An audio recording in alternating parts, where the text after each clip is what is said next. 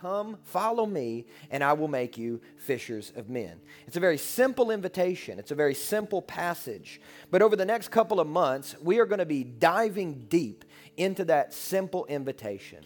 What does it really mean to come and follow the real Jesus?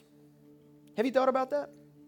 What does it really mean for you to follow the real Jesus?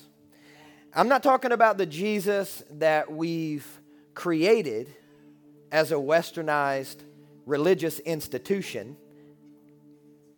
Okay, so I, you guys are not cool with me going there, or you are? Okay. Um, I'm talking about the real Jesus, the Jesus that raised the dead, Amen. the Jesus that walked on water, the Jesus that took a Long John Silver's kids' meal and fed 5,000 people with it. Like the real Jesus, the Jesus who said what needed to be said, the Jesus who was crucified, the Jesus who resurrected on the third day, the Jesus whom sin could not hold down, the Jesus who the grave could not hold back, the Jesus who saves you from your sin, the Jesus who sets you free from your shame. I'm talking about the only real true Savior, the only way to get to the Father, the real Jesus.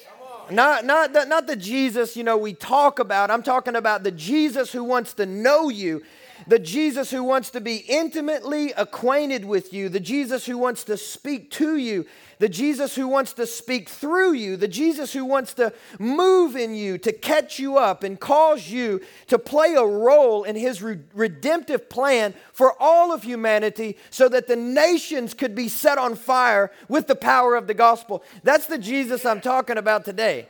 So, are you guys cool to go there?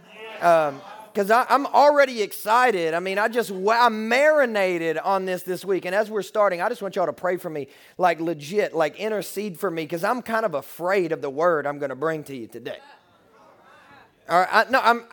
you guys are funny because you guys are like, all right, yeah, and uh, don't get too excited just yet because for me, like it normally takes me a few days to put together a message, and this message just kind of came together all in a couple of hours. I remember reading it back and I said, God, are you sure? All right, so here we go. Matthew chapter 4, verse 18 through 20, going to read our text for the next couple of months. We're, we're doing like several months of a sermon series, so this should get festive. While walking by the Sea of Galilee, he saw two brothers, Simon, who is called Peter, and Andrew, his brother, casting a net into the sea, for they were fishermen. And he said to them, Follow me, and I will make you fishers of men. Follow me, and I will cause you to sit on a church pew for 40 years and do nothing for the gospel. That, did he say that? I, I said we're talking about the real Jesus today, okay? Yes. Follow me, and I will make you fishers of men. And immediately they left their nets and followed him. Let's all say that last line together. Immediately they left their nets and followed him. So if I could take a little bit of, uh, you know, just leeway with the text, I'm going to add one word to that last line today, which is immediately they left their safety nets and followed him. You guys know what a safety net is? I mean, we all know what a safety net is practically, right? It's that thing that catches acrobats if they fall. It's that thing that they drape over the street when they're working on really high buildings so that if a construction worker would happen to fall, it would break their fall and save their life, right? But metaphorically, a safety net is something that I think that we all have a tendency to try and pack around as we follow the real Jesus. Metaphorically, a safety net is a safeguard against possible hardship or adversity. And I know that we would all like to, I would like to, I'm, I'm, I'm saying all of us as a blanket statement, and I'm, I mean, I'm not, I don't know if I'm 100% accurate here, but I think that we would all like to follow after Jesus and live a seemingly calm, comfortable, joy filled life. But unfortunately, any person that Jesus actually calls must become a person acquainted with sacrifice. So it's pretty much impossible to follow Jesus with your hands full. Because Jesus wants to give you tools to set people free. Jesus wants to give you keys to unlock the shackles from the nations. But you can't set people free. You can't co labor with the Spirit of God to see people delivered if your hands are full of your safety nets. If you're hoping to insulate or protect yourself from any expression of hard work or sacrifice with Jesus. So today, the message I have for you is leave your safety nets. A safety net could be a thing, it could also be a person that you're holding on to that holds you back from following Jesus wholeheartedly. That's what I'm going to use as a definition for a safety net today. Sometimes it's a thing, sometimes it's a person. Most often it is sin. Let's be honest, right? Most often it is disobedience. Oftentimes it is also shame, right? We're caught up in our shame. Or how about this? Fear. I'm afraid of saying yes to Jesus because I don't know what he's going to ask me to do. I'm afraid of having a devotional prayer time with the Lord because I'm afraid he might ask me to be a missionary. So, so, I'm not being real yet. Okay, I'm going to try to dive deeper here. I'm afraid, you know, of asking God what I should do with my career, with my money, with my relationships, because I'm afraid of what He may ask me to give up. Are you guys with me today? Are you taking notes already? Okay, I'm trying to I'm watching you. I'm trying to figure out am I I don't know if you're afraid of what I'm going to say, but before Peter and Andrew could respond to Jesus' invitation, and before we can really respond to his invitation, they had to let go of something. They had to let go of their safety nets. And let's not try and short sell this. Let's be honest about what their nets were. For Peter and Andrew to leave their nets and follow Jesus, that meant that they were leaving behind their careers, their financial stability and security, their family business, perhaps the approval of their family, perhaps the approval of their parents. They were leaving behind their normal. I know this sounds fun and adventurous, especially for young people before we have any assets. And I found it to be easy to be a missionary at 19. You could be radical at 20, be like, I'm so abandoned. Like, you don't have any kids. Wait till you get some kids, and then we're going to see how abandoned you are. Okay, so radical is consistently burning for Jesus in season and out of season. I got one kids, I got 14 kids. I got no job, I got a good paying job. I got no insurance, I got great insurance. I got no car, I'm riding the bus, I got a great car because I got a raise and a promotion. Like to really be radical is to burn for Jesus in season and out of season. Doesn't matter how long you've been living for God, you're still on fire. Amen. Amen. Don't retire, just refire. Just keep going. They had to let go of their normal. Yeah, it was fun, it was adventurous, but it was scary, it was risky. And in the Gospels, this experience of leaving everything, everybody say everything, everything. and following Jesus is not unusual. In fact, it is the routine way that Jesus calls his disciples. This is the normal average, expected way that Jesus invites us to follow him. He says, I want you to abandon everything. Now, undoubtedly, Jesus is appealing, right? He's attractive. One of his names is the desire of the nations. And so when we see him, we want to follow him. He's beautiful. Amen? When we see Jesus, we want to be around him. And all of us have been uniquely invited to follow him. I don't know how you were invited to follow him. I assume that he has invited you to follow him, which is why you're here today. If not, I believe he'll invite you before you leave here today. Amen? And however it looked like for you, whatever the call was, whenever you were on your boat holding onto your safety nets. And Jesus said, Come and follow me. I don't know what it was that you had to give up, but I do know this that you're never gonna not stop giving things up for Jesus. The sacrifice is continual throughout our life of faith. If you are a Christian, I can guarantee that your lifestyle will be well associated with sacrifice because that is the way of following the real Jesus. Amen. Not an idol, but the real Jesus. No matter the unique context in the Gospels, this conversation surrounding following Jesus always included great sacrifice. Not a smidge of sacrifice, not a convenient sacrifice, not a sacrifice when the timing was just right, when the temperature in the room was just right, when they played that one song that I really liked, but like the sacrifice was consistent. And that's the way it's always been. You look throughout church history, that's the way uh, it's always been. Consider these scriptures. Matthew 8, Jesus said, Follow me and leave the, leave the dead to bury their own dead. This was just a guy who had gotten caught up in the attractiveness of Jesus Christ. He had gotten caught up in the beauty of the Messiah. He said, Man, I want to follow you, but my father is on his deathbed. He's about to die. Jesus said, Hey, let the dead bury their own dead. Come and follow me. That sounds tough, doesn't it? Matthew 16, 24. Then Jesus told his disciples, If anyone would come after me, let him deny himself and take up his cross and follow me.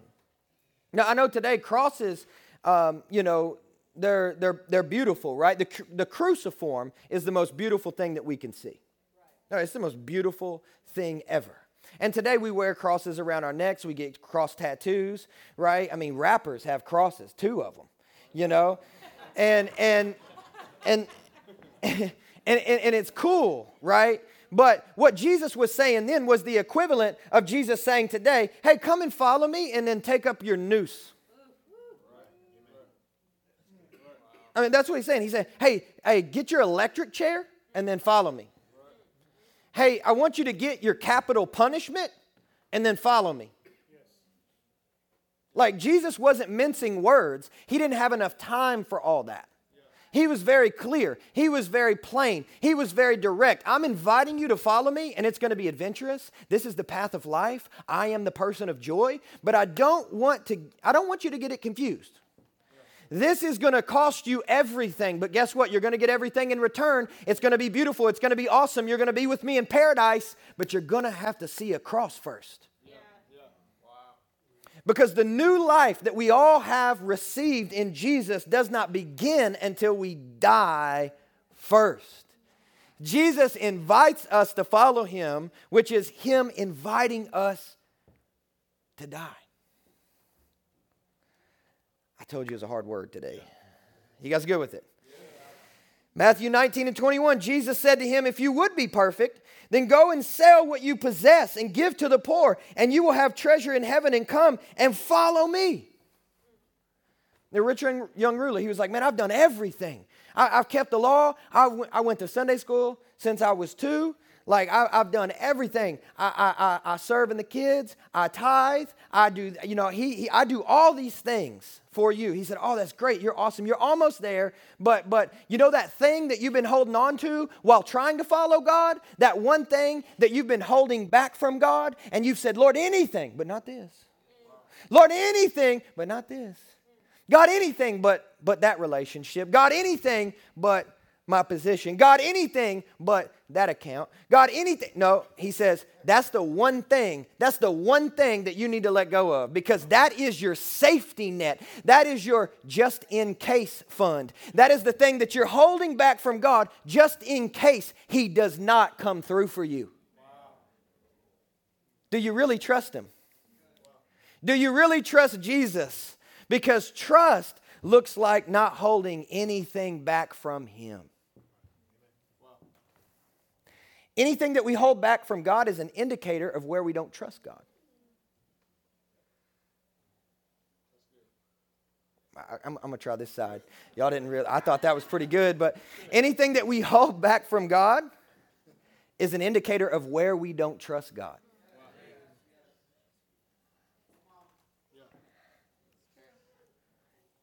any place. But Jesus said, Hey, come, come follow me. If you're going to follow Jesus, you can write this down. If you don't, if you only take one note today, if you only post one tweet today, this is it. If you're going to follow Jesus, sacrifice is not optional. Sacrifice is so built into the lifestyle of following Jesus that if you remove it, you can no longer follow Jesus. If you, if you remove it, you, you no longer have real Christianity. Jesus invites us all uniquely, and we all must sacrifice uniquely.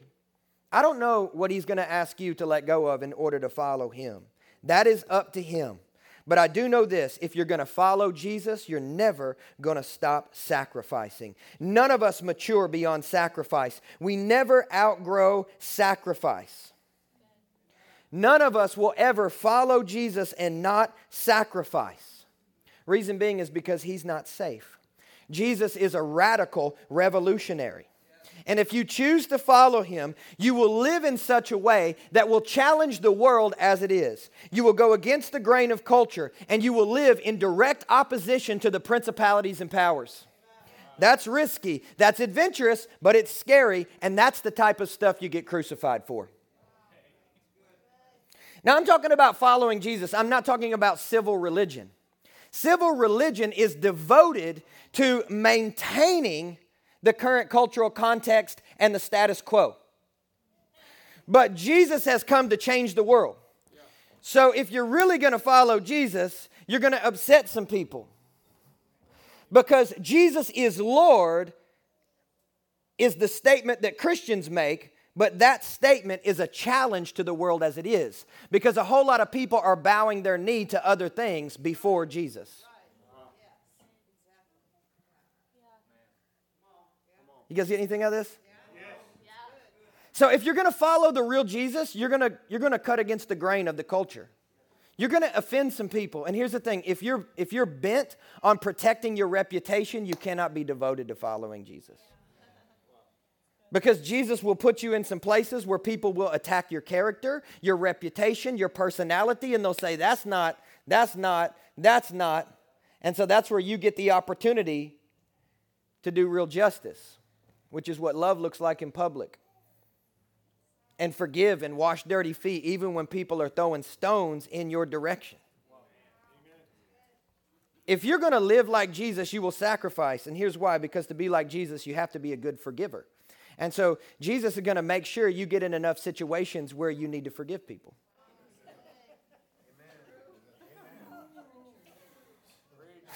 well, I don't want anybody to ever offend me. Well, you're never going to learn how to forgive. You think you're in warfare. Maybe God led you to Gethsemane. Okay, whatever. Okay, okay. I don't know. I don't know if y'all going to get with me or not, but here's the thing sacrifice and Christianity are completely linked. You could try to separate the two, but you cannot find one contributor to our faith in the Bible that did not live a life completely familiar with sacrifice. If you divorce sacrifice from Christianity, then you make Christianity incomprehensible um, theologian that I enjoy, Walter Brueggemann, he said the gospel is a very dangerous idea. Right? And then he said this we must see how much of this dangerous idea that we can live out in our lives.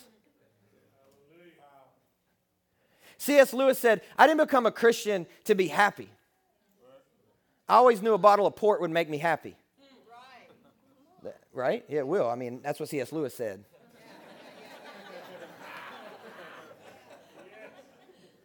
uh, he said, I didn't become a Christian to, to make myself happy. I became a Christian because it's true. Wow. Yes. And if it's true, then what does that mean for the way that you live? Was Jesus joking when he said, Hey, if any man it sounds like that includes us. What do you guys think? If any woman, if any person wants to follow me, they're going to need to deny themselves. That means that they, they die. They exempt themselves from the privilege of having preferences. And they pick up their cross. They pick up the very thing that's going to take their life from them. And they're going to follow me. That's why it's important to come to church. Because you can't crucify yourself. It, it, I could try, right? I could put the nail in my feet, right? I could. I got two hands. I could put the nail in my feet. I could put the other nail in one of my hands. But see that other hand, I need you to nail it down for me. See, I can't be dead in isolation. I need. All right. Okay. I, I, I can't. I can't stay living the vibrant life that Christ has called me to in isolation. You'll be too tempted to, to get off your cross and to think that it's all about you. I, I, I feel like I'm preaching about 42% better than you are saying amen. I can't, I can't tell. Are you guys okay? Uh, okay. I got, I got a lot to do in seven minutes. But here's the thing like, a lot of, is it okay if I generalize a little bit? I mean, I might be reaching, but I'm doing my best.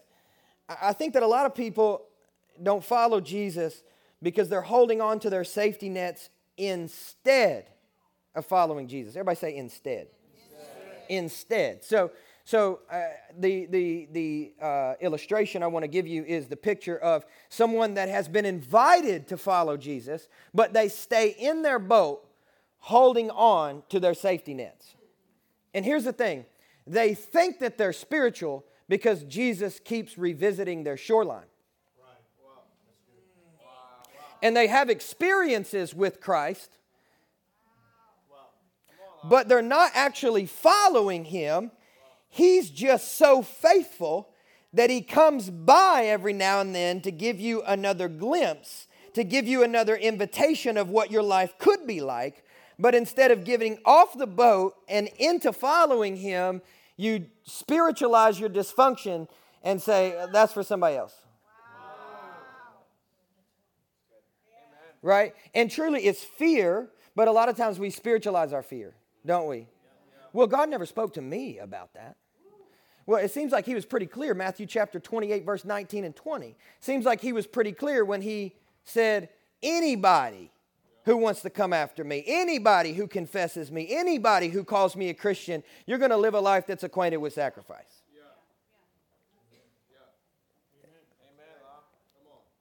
So I think a lot of people are not following Jesus uh, because they're in the boat. Even though Jesus has invited them, they have seen him. He has compelled them to come. They've chosen to stay on the boat, holding onto their safety nets.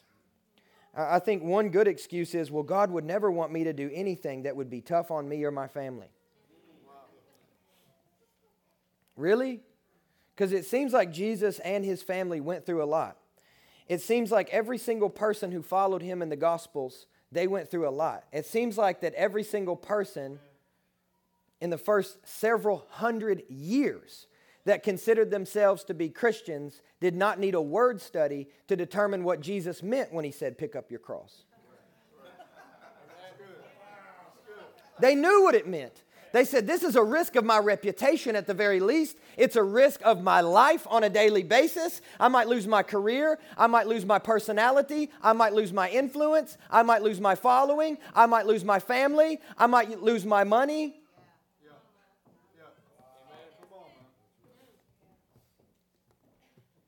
They knew what it meant. Hey, Matthew 10 and 37 says, Whoever loves father or mother more than me is not worthy of me, and whoever loves son or daughter more than me is not worthy of me. Whatever the excuse that you might have, and it's okay, all right? I, wanna, I want you to know I'm not trying to like batter you if you feel this way. I'm trying to encourage you to be honest before God. Like, if it offends your mind to reveal your heart, I'm okay with that. But my goal is not to offend you. My goal is for us to get honest before the Lord. If we're afraid of getting out of the boat, then trust Him that He is well able to keep you, that He is well able to be with you, that He is well able to provide for you, that He is well able to speak to you, that He is well able to protect you. Like, if we don't trust Him, then let, our, let us throw ourselves on the altar in repentance and say, God, forgive me.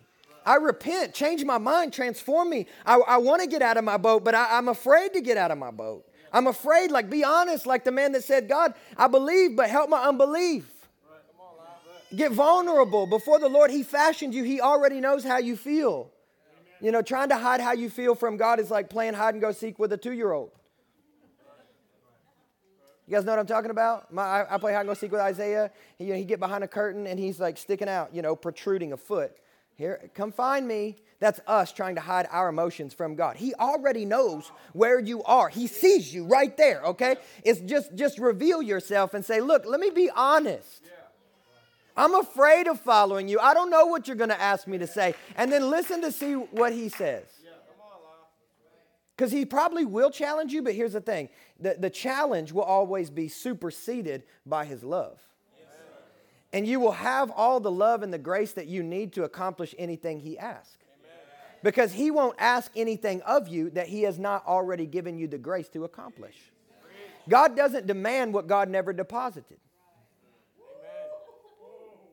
If there's a demand, if you're feeling a tug on your spirit, you're like, oh, God, you're after me. That's right, because He's putting something in you. He's already done it. Something's on the inside He's trying to pull out. Yeah, come on, that's good. I feel like I'm speaking prophetically to somebody in here some are not stuck holding their nets instead of following Jesus. And here's the thing so if, if, we're stuck holding our nets instead of following Jesus, it's not really possible to follow Jesus because here's the thing you can't follow Jesus from a distance. He moves too much. He's too mobile, okay? Jesus is too agile. Every time they said, hey, let us make you king, he slipped away. Now, if that would have been one of us, we'd be like, yeah, parade. 100K followers. But then when they said, hey, they're here to crucify you, Jesus said, here I am. When they tried to make him king, he slipped away. But when they came to persecute him, he presented himself. Look at your God. He had his priorities in order. He was cutting against the grain of culture. He wasn't ride, riding in triumphantly on his war horse. He came in on a donkey colt. And he said, This is what triumph looks like in the kingdom. This is the subversive way of God that I would take the foolish things and confound the wise, that I would take a fisherman from Galilee with a low level education who was afraid to get off the boat and follow me, but he did it anyway. He gave up what he thought was impossible to give up to find real life that was so powerful, so passionate, that he would be the one God would choose to start a church with and that he would preach the gospel with passion and fervor in front of the people who a few days earlier crucified his friend. Some people are not, you know, staying in the boat instead of following Jesus. Now, let me finish here. Some people are stuck in the boat while, or excuse me, with their nets while trying to follow Jesus. You ever try to follow Jesus carrying around some safety nets? They get heavy. Right? So we're like, you're trying to follow Jesus, we got these safety nets. She's like, hey, drop the net, man. Let's go. Like, we're trying to move. We're trying to do something. So you can't follow Jesus from a distance, but you also can't follow Jesus with your hands full. You know, some Christians, and I want to be honest, some Christians are so tired. Like, like I'm, I'm, being, I'm being real. Some Christians are so exhausted. And it's not because of what Jesus has given them to carry. No matter how great the call, no matter how much the sacrifice, when you carry only what Christ has called you to, to carry, you don't get exhausted. I'm not saying you'll never need a vacation. I'm not talking about not resting. Jesus spent many hours alone, away, and resting with his friends. That's not what I'm talking about. I'm saying that when you carry around your nets and not what Christ has given you, you become emotionally exhausted. You are tired in your soul. You are weary in your heart. It bleeds over physically as well. You don't sleep or you sleep too much. You don't eat or you eat too much. You drink too much. You party. You numb yourself up so much so that you don't have to think about the load that you've been burdened by. You're exhausted. But all the while trying to follow Jesus with the nets in tow. I'm tired. I'm trying, Jesus. I'm trying, but I'm holding on to these nets. And when you carry what Christ has called you to carry, here's what the results are. Matthew 11, 28. Then Jesus said, Come to me, all of you who are weary and carry heavy burdens, and I will give you rest. Matthew 11, 30 says, For my yoke is easy and my burden is light. So if you're carrying a heavy burden today, you're not carrying the one that God has for you. Are your nets heavy? Are you exhausted? Are you spent emotionally? Are you weary in your heart? Are you trying to follow Jesus, but it just feels like that you can never catch up? Drop the safety nets. Leave them. When you carry what Christ has called you to carry, even if that's a cross, it's light. And that's the good news. That you will be with me today in paradise. That, sh- that shame, that sin, go ahead, breathe it out. breathe your last. Let it go. You're going to be with me today in paradise. As long as you're holding on to that life, those nets, not going to see paradise. The burden won't be lifted. Your life won't be light. You won't have adventure or real joy. You'll try to follow Jesus. You'll do your due diligence in following him, but be tired. But that is the good news. Now, I want to close with this, and I know I said I was closing earlier, but this is more of a prophetic last minute thing, okay? And this is something I felt like God was directing me to share with you guys. Is it okay? So, one of my friends, um, his name is Kale Mumby, and he's Canadian. I'm actually going to be with him uh, this week. He's a very interesting guy. He's a prophet, and he has dreams at night about top secret plans that government agencies have. And then he has meetings with diplomats and um, like top tier governmental leaders and he comes in and sits down and consults with them and helps them with strategy in different nations because of the dreams that God gives to him at night. And he comes in, he says, "This is what I'm. This is what I dreamed." They're like, "How'd you know that? That's top secret information." And he said, "Well, here's what I feel like the Lord is saying." So he consults with the government of Canada. That's right. He's like a Christian psychic, right? They're like, it's kind of funny, right? It's like they're like, what you know, what is what is God saying? These people are not Christian. They're like, you, we know that you know something. He's actually been called into different countries in Africa to go do spiritual readings on the country. He'll pray prayer walk for a week and give them a printout of a spiritual reading of different countries. Then they actually use what use what the readout was as strategy on how to lead the nation. How crazy is that, right? Hey, that's and he's a, he's a pretty regular guy, just like a fisherman. He's a regular dude. He's a regular guy, just like just like us, just like you and me. And uh, he texted me. He said, "I had a dream about you." Uh, oh boy, here we go. You know, uh, so, I know, oh my goodness, what's it gonna be? I'm like, I hope it's good. I hope it's good. You know. And he was like, I had a, and he's really funny. He, he'll speak here one day he, he said, I had a hilarious dream about you. And I said, Oh, this is good. And he said, You were in your living room and you were getting ready to go live, like you were getting ready to live stream.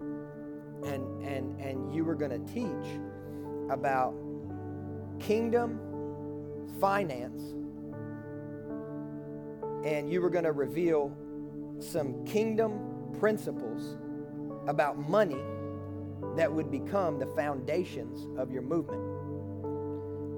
And as you prepared to preach about finance, you then rolled out this scroll and you started to DJ on this scroll and you started to rap about kingdom financial foundations. And then I looked at you again and you had your shirt off. I know it, it's funny. And you were wearing a silver cross and you were, and he, he told me I didn't have to share that part with you guys, but I did. And, um, and you were rapping about kingdom, kingdom, kingdom finance.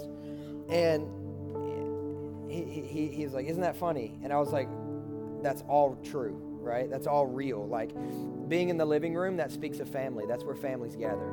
We say all the time, we're not just a ministry, we're a family. Having your shirt off, as weird as that is, it speaks of transparency and vulnerability. And here's the thing I might be your pastor, but if this is a safe place for you, it gets to be a safe place for me. That means I get to be honest. That means I get to be real. That means I get to be vulnerable about like what's really going on in my life. Right? And and, and be honest. And this scroll speaks of ancient revelation in regards to how we steward finance. and the DJing and the rapping, I think that speaks to media and to music, to the creative spirit that rests upon our house. And so, what I'm telling you guys is, I think it's a prophetic word from the Lord that we get vulnerable in a family setting to receive from Him what He really wants to say about how we manage our money. Because if we'll get open to hear from Him about our finance, that a creative movement will be released from this house that will bring the kingdom to the nations. I, I believe that. And, and you know, here's the thing. Here's the thing about dropping the nets. If they didn't, if they didn't drop anything else when they dropped their nets, they dropped their money. If they if they didn't drop anything else, can, can I can I can I preach it to you with boldness? If they didn't drop anything else, they dropped their money. That was their job, man. That was their lifeline. That's how they fed their kids. That's how they paid their bills. That's how they did what they did. If they didn't drop anything else, they dropped their money. And this is what I wanted to end with. This is primarily why this was scary for me. But for some of us, we're not really following Jesus, we're following money. And I feel prophetically that God wants to address this in our house in this season. On a macro level, you may be a confessing Christian, but on a micro level, on your day to day, you're not following Jesus, you're following cash.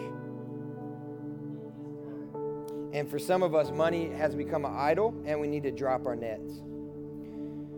Jesus talked about money in 16 of his 38 parables. There are about 500 verses in the Bible on prayer, just under 500 verses in the Bible on faith, but more than 2,000 verses in the Bible on money and possessions. Let me be clear God doesn't have a problem with you having money, but He has a problem with money having you. He didn't have a, he didn't have a problem with Peter owning a boat. Peter retained ownership of that boat. We see Peter fishing out of that boat the day after Christ was crucified. He kept the boat, he didn't even sell the boat. Okay, I'm not telling you that you need to leave your job. I'm not telling you that you need to sell your boat if you got a boat or your car or whatever it is you got. What, I, what I'm telling you is, is that if you need to check with your money before you say yes to God, it's a time to repent. And what I want to encourage you to do as your pastor today, in the authority that God has graced me with and the permission that you guys you know, so lovingly have given me is I want to encourage you to tithe. Luke 16, 13 says, No servant can serve two masters, for either he will hate the one and love the other, or he will be devoted to the one and despise the other. Now, get this you cannot serve God and money. That, that, that's what Jesus said. And here's the thing about tithing. This is the last thing I'm going to say, and I, I, this time I'm, I'm promising it's the last thing I'm going to say. But you know, I, I fast because when I fast, it, it's, it's a deliverance practice from my relationship with food. Now, listen to me, please don't check out just yet. But like when I fast, I keep my physical appetite in check, right? And I pray even when I don't feel like it because I, I, keep my I keep my spiritual appetite in check, right? I keep the appetite of my soul in check. It's the same way with tithing. We keep the relationship that we have with money in check. We communicate to our money who our God is. Hey, you're not my God. You're not in charge of my life. You don't run this house. Jesus runs this house. And so I give and I give happily, joyfully because I am communicating to my money. You're not in charge. All right. So I just want to ask you to stand. And as you do, I'm going to read this last scripture and we'll pray and leave out. We're not taking up an offering. Doesn't that make you, can, you guys can all breathe a sigh of relief? Okay, we're not taking up an offering. Is this, we're not. And, and, and you, you know one of the reasons why I think, well, one, I, I have a lot of friends who are pastors. They're so afraid to talk about money, you guys. Uh, we're all, we're really afraid to talk about money. You know why? Because we know that chances are you probably felt controlled or manipulated in regards to your finances before, and that's not a burden we want to lay on you. Um, but in this season, I just want to share what Jesus said in the Bible and then leave that up to you and your relationship to Him to sort that through. Is that okay? Matthew chapter 6, verse 19 through 21 says, Do not lay up for yourselves treasures on earth where moth and rust destroy and where thieves break in and steal, but lay up for yourself treasures in heaven. You know what, you know what God's treasures are? Souls.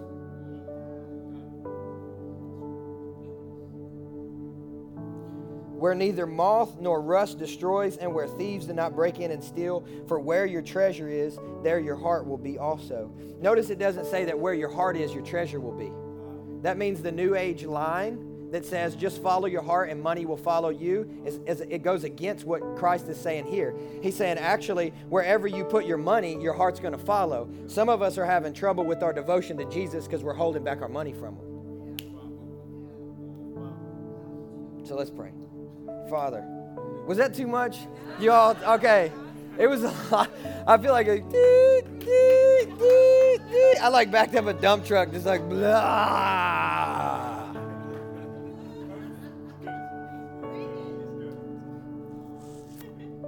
Could we have a real church? Could we have like an authentic move of God? Could we have an Acts 2, verse 42 through 47 expression? Could the dead be raised? Could the blind see? Could the deaf hear? Could the lame walk? Could the poor have the gospel preached to them? Could we see an unprecedented harvest of souls in Nashville and the nations? Could we commission missionaries? Could we burn with passion for Jesus for our whole lives? That when we're gathering in here and all of our grandkids are in here doing what we're doing right now, and we're all sitting in the, we'll probably need a bigger space, but we'll all be sitting in the back with our canes and our walkers. We'll be like, yeah, we started that with Jesus. We may not have two nickels to rub together, but you know what? We'll we'll have treasures that are laid up in heaven. And then some of us, you know, some of us might be multimillionaires following God. Yeah? I hope so. We need you guys. In Jesus' name, we bless and cover this word. And, you know, God, we just ask that whatever's pure, whatever's good, whatever's kind, whatever's real, whatever's true, Lord, that we would think upon these things. And we don't entertain anything that you're not speaking to us, anything you're not trying to say. We're, we're really seeking after you, God. And so we want to ask you to help us. Have mercy on us as we seek after you, as we pursue you, God. Help us. Help us uh, to understand what you're saying and, and what you want to do here. In Jesus' name. And everyone said, Amen, amen and amen.